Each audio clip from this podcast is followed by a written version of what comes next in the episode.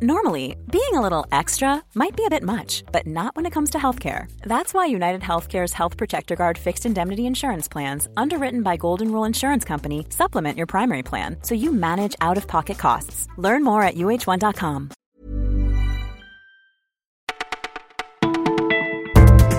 Bonjour à tous, c'est Margot derrière le micro et nous sommes le 12 juin, encore un jour de grève, alors méfiez-vous des trains supprimés. Pour l'heure, voici tout ce que nous avons retenu pour vous.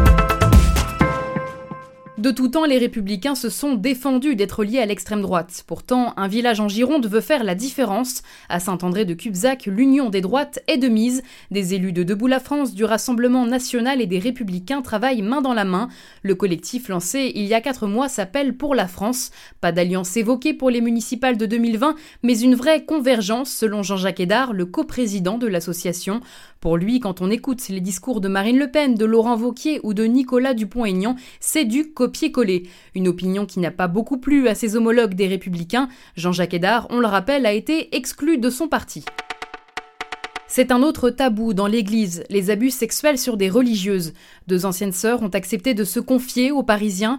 La première raconte avoir été violée par un prêtre de sa congrégation. Elle avait du mal à s'intégrer auprès des autres sœurs et ce prêtre était devenu son confident. Depuis, elle n'arrive pas à refaire confiance. La seconde victime explique avoir été agressée sexuellement dans un confessionnal quand elle avait 20 ans. Le prêtre était renommé, nous explique-t-elle. Pourtant, elle apprendra plus tard que d'autres femmes ont porté plainte contre lui. Pour seule punition, le prêtre n'a plus le droit de s'occuper des confessions, un piètre jugement pour la victime qui espérait une condamnation.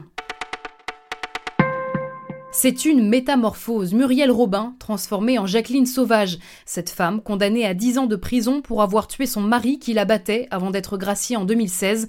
Le téléfilm sera diffusé sur TF1 et aux Parisiens, nous nous sommes rendus sur les lieux du tournage en Belgique. Cheveux grisonnants, l'actrice de 62 ans est stupéfiante.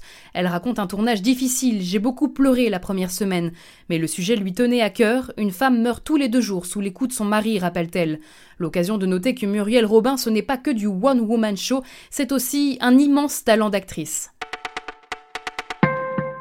Et 1, et 2, et 3, 0. Les Bleus de 98 sont de retour.